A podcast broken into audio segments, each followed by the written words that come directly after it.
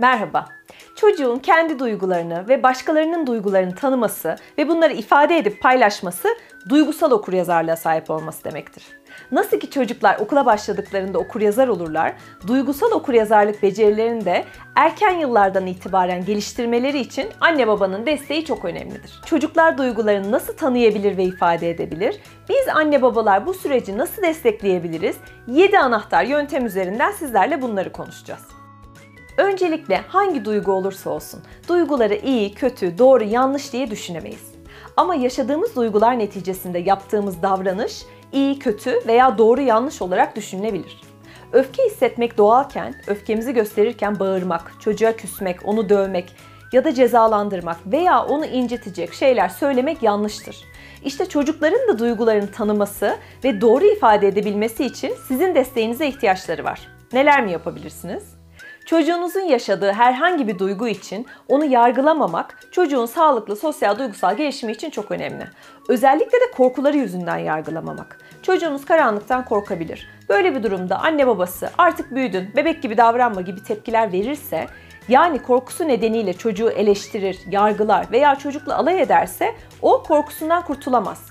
Hatta korkusu yüzünden küçümsendiği için kendini kötü hisseder. Bu durum korkudan yatağını ıslatmaya, veya kekemelik gibi birçok soruna dahi yol açabilir. Burada yapılması gereken şey çocuğun duygularını küçümsemeyip yaşadığı duruma bağlı olarak ona öneriler vermek, yardımcı olmak ve onunla konuşmaktır. Örneğin bazı kişiler karanlıktan korkabilir. Bu doğal. İstersen odanda veya koridordaki bir ışığı açık tutalım. İstediğinde bize seslenebilirsin. Ben de yanına gelirim diyebilirsiniz. İkinci anahtar yöntem çocuğunuzun duygusunu isimlendirin. Örneğin uyku saati geldiği için çizgi film izlemesine izin verilmeyen ve bu nedenle kızgın olan çocuğunuza sevdiğin çizgi filmi izleyemediğin için kızgınsın biliyorum. Keşke uyku saati olmasaydı diyerek duygusunu tanımlayabilirsiniz. Ona kendi duygularınızdan bahsederek örnek de olabilirsiniz. Örneğin bugün Ayla halanın hasta olduğunu öğrendim, çok üzüldüm gibi. Bir diğer yöntem kendini başkasının yerine koyarak düşünmesini teşvik edebilirsiniz. Örneğin bir çizgi film, hikaye ya da masal kahramanının duyguları hakkında çocuğunuza sence nasıl hissediyor olabilir? Neye kızdı? Sen bu durumda olsan ne hissederdin gibi sorular sorabilirsiniz. Veya gerçek olaylardan yola çıkarak dün kardeşin onunla boyalarını paylaşmadığını söyledi. Sence kardeşin nasıl hissetti? Başka türlü hissetmesi için ne yapabilirdin? gibi sorular yöneltebilirsiniz. Dördüncü yöntem çocuğunuzu duygularını uygun şekilde ifade etmesi için teşvik edin. Örneğin çocuğunuz oyuncağını almak için kardeşine vurdu. Kardeşine vurduğunda onun canı acıdı. Kardeşin sence nasıl hissetti? Kardeşin elindeki oyuncağı canını acıtmadan nasıl alabilirdin diye sorup farklı çözümleri kendisinin bulmasını sağlayabilirsiniz. En önemlisi duygularını uygun şekilde gösterdiği zamanlarda bunun doğru bir davranış olduğuna dair onun dikkatini çekmeniz ve takdir etmeniz. Örneğin bugün kardeşin senin şapkanı aldığında kızdığını söylemen çok hoşuma gitti. Onun elinden çekip almadın, kardeşin de seni kızdırdığını anlamış oldu diyebilirsiniz. Bir diğer yöntem, çocuğunuz zorlandığı zaman rahatlaması için ona yardımcı olabilirsiniz.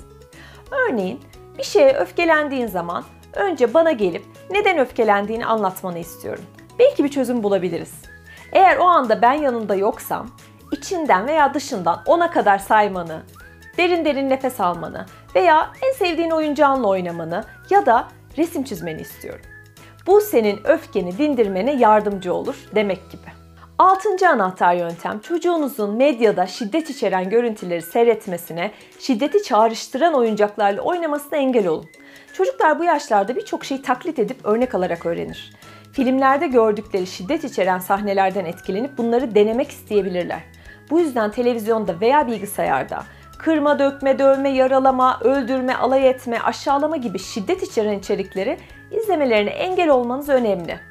Olumlu ve barışa dayalı iletişimi desteklemek için kendi oyuncaklarınızı tasarlamayı deneyebilirsiniz.